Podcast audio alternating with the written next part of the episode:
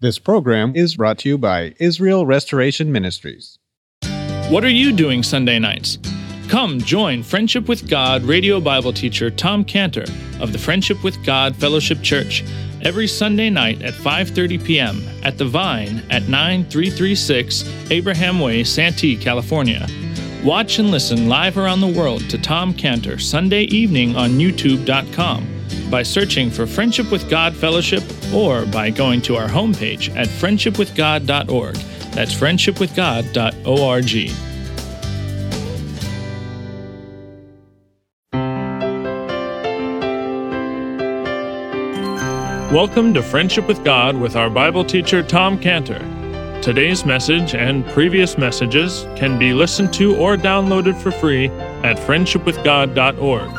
That's friendshipwithgod.org. You can also obtain free resources from Tom Cantor and view our online bookstore at friendshipwithgod.org or call us at 800 247 3051. That's 800 247 3051. Tom Cantor also has a daily devotional verse that comes out each day by email and on Facebook. To receive this small daily devotional verse that Tom Cantor puts out, you can sign up at friendshipwithgod.org. That's friendshipwithgod.org. Or find Tom Cantor on Facebook by searching for Tom Cantor and Friendship with God. Now, here's our Bible teacher, Tom Cantor. What good is it is if Christ has each child as his unavoidable concern and does nothing to help each child? He must touch and pray. Nothing less will do. Touch and pray. Has to be touch and pray. And if you say to these people, okay, okay, okay. How, I mean, there's a lot and got to get all the people moving and stuff like that. How about if Christ just prays for each child, but he doesn't touch each child? They would say, no. What good is that? What good is it if Christ just prays for each child but he hasn't experienced a taking of that child on his heart that the touch will do. He must touch and pray, nothing else. Touch and pray. So when Christ heard them say, We want you to touch and pray for each child, he was happy because that lined right up with who Christ is. Christ loves to do that. He loves to touch and pray because that's the type of great high priest that he is as it says in Hebrews 4:14, Hebrews 4:15. Seeing then that we have such a great high priest that has passed into the heavens, Jesus, the Son of God, let us hold fast our profession. For we have not a high priest which cannot be touched with the feeling of our infirmities, but was in all point tempted like as we are, yet without sin. Let us therefore come boldly unto the throne of grace that we may obtain mercy and find grace to help in time of need. So we should come boldly to the throne of grace because we have a Christ as a high priest who loves to touch and pray. He loves to do that. And that's the model for us of how we should pray for others. We need to do what those people were asking Christ to do in verse 13. We need to touch and pray. We need to touch and pray because if we touch and don't pray, that means for another person, we take on a burden, we take on a grief, we take on a disappointment, we take on a sadness of another person, may even bring us to tears, but we don't pray. And this is what it means to touch and not pray. Now, the other danger is to pray and not touch. That's when we hear of someone else's burden, his grief, his disappointment, his sadness, and we don't let it touch us. We don't let it touch us. There's no tears. It doesn't affect us but we put it on our prayer list and we pray. That's what happens when we touch, when we pray and don't touch. We need to touch and pray. Just like those people who brought those children to Christ and asked him to please touch and pray. Nothing else would be acceptable to them for the little children they brought to Christ. And like those people, when we come to Christ and we pray for his help, we ask him for us to touch and pray, touch and pray, touch to feel the pain, the frustration, the sadness, the worry, the fear that we have or someone else has. Pray to his Father to relieve that pain, that frustration, that sadness, that worry, that fear. Touch and pray. Touch and pray. And when we pray for a person in need, we look to ourselves to touch and pray so that we can feel this pain, this frustration, this sadness, this worry, this fear of the one. And then we pray to Christ and to God the Father for relief, for relief, touch and pray. After all, when you look at the great 53rd chapter of Isaiah, Isaiah 53, it's all about Christ touching and praying. He touched when he said in Isaiah 53 4, Isaiah 53 4, He has borne our griefs and carried our sorrows. He touched in Isaiah 53 5, 53 5, when it says, He was wounded for our transgressions, He was bruised for our iniquities. He touched when it says in Isaiah 53 6, The Lord hath laid on him the iniquity of us all. He touched in Isaiah 53 11 when it says, He shall bear their iniquities. Isaiah 53 12, He shall he bear the sin of many. And after he touched, then he prayed. In Isaiah 53 12, Isaiah 53 12, he made intercession for the transgressors. In Isaiah 53, what we see is a Christ who touched and prayed for us. And the picture of Christ touching and praying for us is also seen in what a prophet, Elisha, did to bring a dead boy back to life. The ultimate touching and praying scene in the Bible in 2 Kings 4:32. 2 Kings 4:32. When Elijah was come into the house, behold, the child was dead and laid upon his bed. He went in therefore and shut the door upon him twain and prayed unto the Lord. And he went up and lay upon the child and put his mouth upon his mouth and his eyes upon his eyes and his hands upon his hands. And he stretched himself upon the child, and the flesh of the child waxed warm. Then he returned and walked in the house to and fro, and went up and stretched himself upon him, and the child sneezed seven times, and the child opened his eyes. When the prophet Elijah came into that room of that boy, that boy was dead. He was dead, and we see how Elijah brought the boy back to life, all because Elisha was willing to touch and pray. When Elijah walked in, Elisha walked into that room, that was a room of death. It was a room of death. It doesn't take long for a dead body to start to smell bad. It doesn't take long for a dead body to smell like death. And that room smelled like death.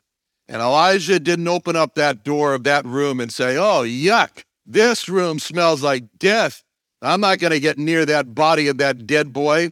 Elisha didn't open the door and then shut it and say, okay, from the outside, we'll pray for the dead boy. Not at all. Elisha entered into that room. He saw death in that boy, and Elijah challenged death in that room. In essence, Elijah said, Now, with God's help, I will fight you, death. And with God, I will conquer you, death. And Elisha entered into that room alone and shut the door behind him like a fighter enters the boxing ring alone. And Elijah shut the door behind him and he was in that room alone. Just like Christ. Just like Christ. He entered a world of death. He saw death. He challenged death. And his words were Hosea 13, 14. Hosea 13, 14. I will ransom them from the power of the grave. I will redeem them from death. O death, I will be thy plagues. O grave, I will be thy destruction, and repentance shall be hid from mine eyes. He says, I will kill you. This is what he's saying in that verse. I will kill you, death, and I won't change my mind.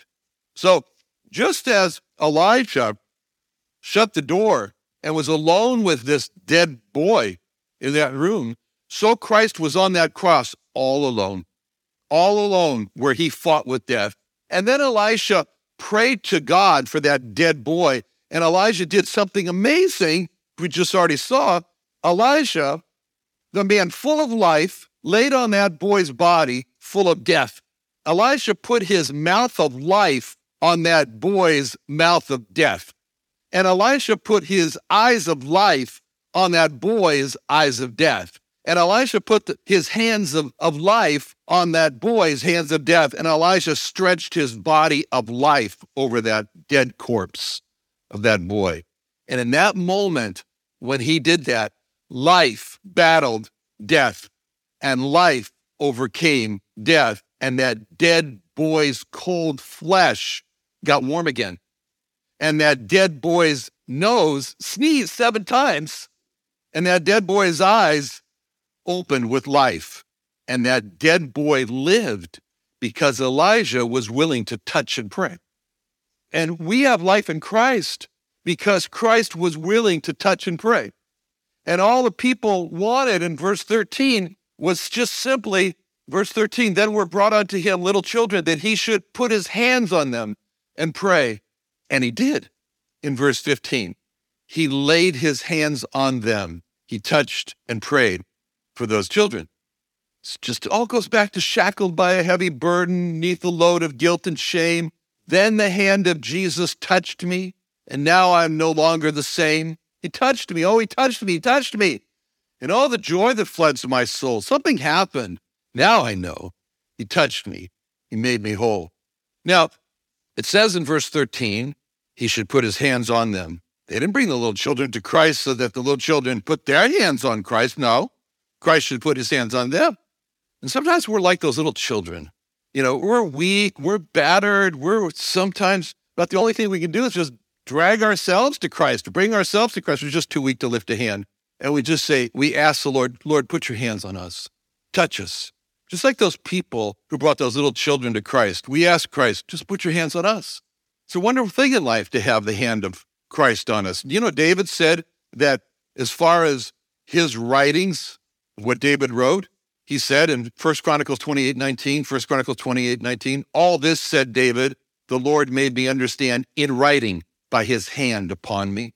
Ezekiel was the prophet who kept saying over and over again, The hand of the Lord is upon me, the hand of the Lord is upon me. Six times he says that.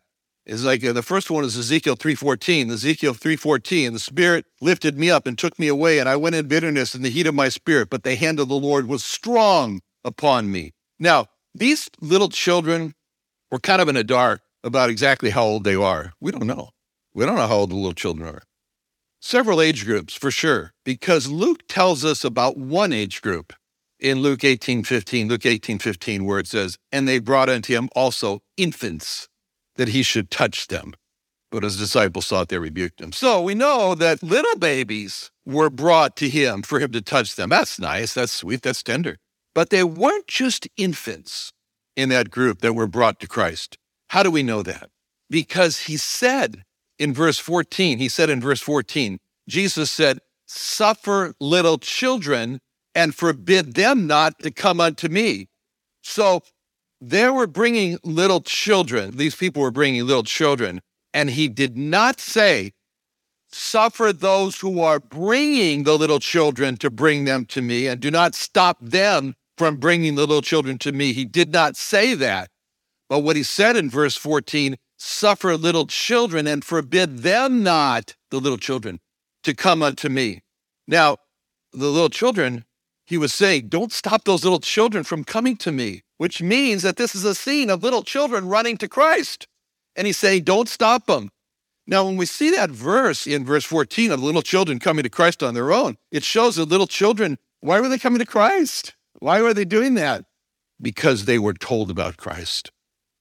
They were, someone told them about Christ and they were excited to come to Christ. Those little children were taught by someone who said, Hey, kids, if you could just see him, if you could see him do these wonderful things. Hey, kids, if we could just hear him, you'd hear the most wonderful things come out of him. Hey, children, if you could just have him touch you, oh, great things would happen to your life. oh, children, he's so wonderful. He's so powerful. Nothing is impossible for him. He's so loving. He's so kind. And that built up an excitement in them.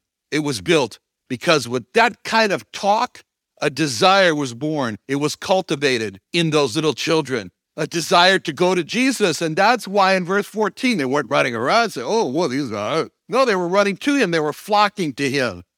That's how little children should be taught. They should be taught to love Christ with all their hearts. Children need the Lord. Little children were brought to the Lord Jesus, and we can imagine the suspense of the moment of it all. Now, we're not told who these people were. Who were these? Why didn't it say something like moms and dads brought their children to Christ? or we're not told anything about who these people were that brought these little children to Christ. They may have been parents of those children. They may have been grandparents of those children. They may have been aunts. They may have been uncles. They may have been siblings. They may have been maids. They may have been anyone. We don't know. We're not told anything about those who brought these little children to Christ. We don't know anything about those who brought those little children to Christ except for one thing. There's one thing that we dead on know about those people who brought those little children to Christ. The one and only thing we do know about those people who brought those children to Christ is that they cared about those little children. And that's why they brought those little children to Christ. They knew that the most important thing in the life of those children was that they come to Christ. That's all those people who brought those little children to Christ challenge us. They challenge us because those people show us you cannot say care about another lost person unless you try to bring that person to Christ. You can't say it. You can't hide behind election, predestination, or any other garbage. You can't do that. You cannot say you care about another person unless you try to bring that person to Christ. Because if we don't try to bring a lost person to Christ, we really don't care about that lost person. That's just the long and short of it. The level of care or love that we have for another lost person is seen in how much we try to bring that person to Christ, that lost person to Christ. Now, the word brought, brought, it's so important in verse 13 because it shows us what a great thing was done for these children when they were brought to Christ. That was great. Most of us, most of us, or maybe I should say many of us, we weren't brought to Christ as a child. So, how come we're in Christ? We were driven to Christ by our own lives that were broken and shattered by our own sin. That's not the best way. Children that are brought to Christ have the advantage of not having to have to be driven to Christ by their own life of devastation and sin. So the word brought in verse 13, it's like an advertisement to volunteer for child evangelism fellowship by teaching good news clubs and, and to bring children to Christ. Now, the little children didn't come on their own, they were brought. That's what the verse says. They were brought to him. And so it really speaks of the faith, the faith of those who brought those little children to Christ. It showed that the little children needed to be brought to Christ. You know, I've heard people say, I'm not going to teach my children about God. I'm going to wait till they get older and then they can go learn on themselves and decide for themselves. That's a terrible attitude. And that was not the attitude of the people in verse 13 who said, Then were brought unto him little children. Those people knew that the little children needed to be brought to Christ. They knew that the most important thing in the little child's life is to be brought to Christ. I'm so impressed with my little granddaughter, Kate. She's eight years old. She loves to pray. She prays a lot. As a matter of fact, her parents have a practice of having each one of their four children pray on a particular day before a dinner. So one day it's Grace's turn, another day it's Grant's turn, another day it's Colton's turn, and then one day it's Kate's turn. And whenever it's Kate's turn to pray before the meal, all the other children groan because they know she's going to pray for everything around the world for a long time. And then just before she finishes, happens every time. Just before she finishes, she turns to her mom and she says, Did I forget anything? That's why they groaned. Kate has her own room alone. She doesn't share it. And Kate doesn't pray silently. So every night outside of Kate's room, you can hear Kate praying and praying out loud until she finally drops off to sleep every night. Why does she do that? She does that because her parents did not have the attitude to leave Kate alone and then later in life Kate can make her own choice if she wants God in her life. Kate has a life with God. Kate has a life of prayer now in her young life because her parents were like those in verse 13. Verse 13, then were there brought unto him little children. Because Kate's parents and, and those in verse 13 knew that the most important thing in a child's life is a personal, vibrant friendship with God. That's a life with God. So Kate's parents knew that at the core of any personal, vibrant friendship is communication. Friends talk with each other. If you met a person and he told you, said that, oh, I have a close friendship with another person, and you asked him, well, how often do you communicate? And he said, well, we never communicate. You said, You mean you never meet, you never call, you never communicate by text, email, WhatsApp, Instagram, Facebook, Twitter, Snapchat, TikTok, WeChat? And the person says, No, none of those things. Then you'd say, You can't be friends. You don't communicate. And you might say, Did you ever communicate with that person? You call your friend? And the person said, oh, No. Then you'd say, Well, you were never friends.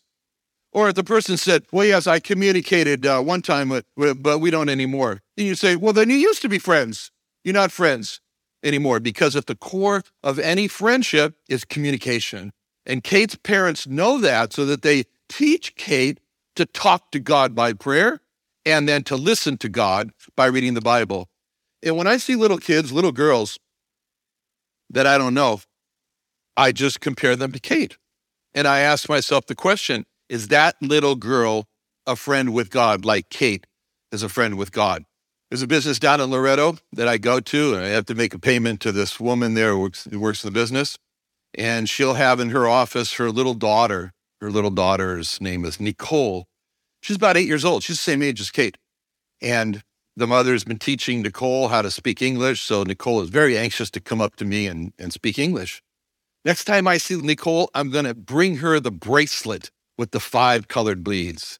And I'm going to say, Nicole, the first colored bead here is gold because it represents heaven where the streets are paved with gold. The second bead here is black because it represents our hearts that are black and dirty with sin. And the third bead is red because it represents the blood of Jesus who died for our sins to make us clean. And then the fourth bead is white because that's what happens to our hearts when he cleanses us from sin. We become white as snow. And the fifth one is green because it represents how we're to grow in Jesus by learning more and more and more and obeying more and more Him.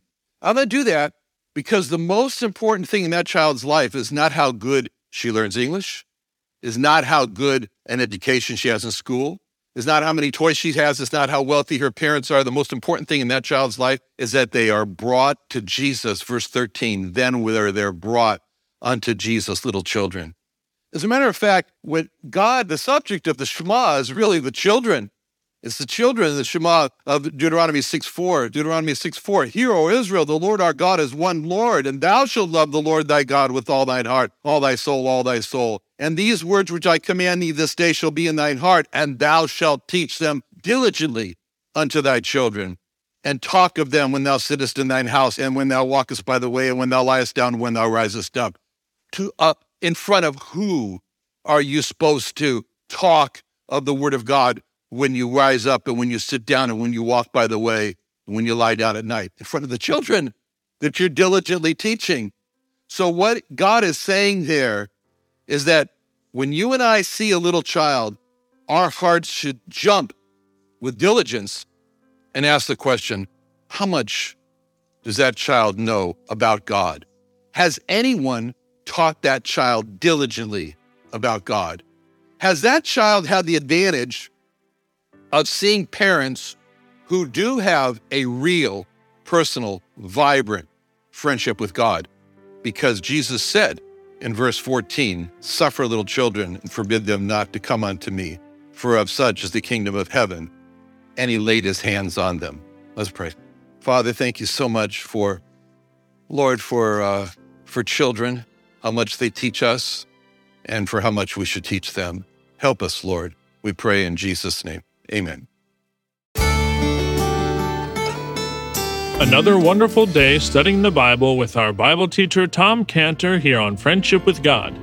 Don't forget that today's message and previous messages can be listened to and downloaded for free at friendshipwithgod.org.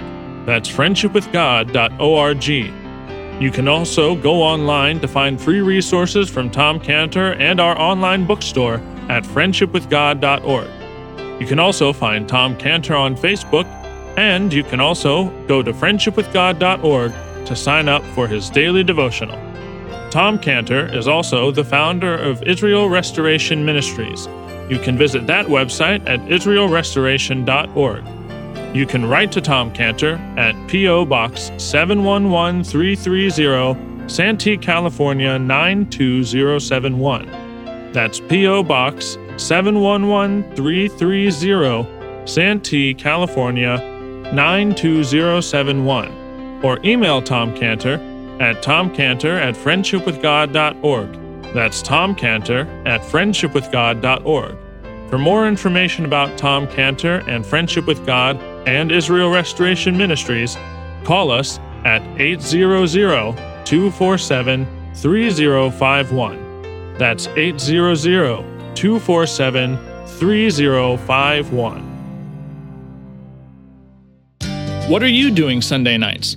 Come join Friendship with God radio Bible teacher Tom Cantor of the Friendship with God Fellowship Church every Sunday night at 5:30 p.m. at The Vine at 9336 Abraham Way, Santee, California. Watch and listen live around the world to Tom Cantor Sunday evening on youtube.com by searching for Friendship with God Fellowship or by going to our homepage at friendshipwithgod.org. That's friendshipwithgod.org. This program is brought to you by Israel Restoration Ministries.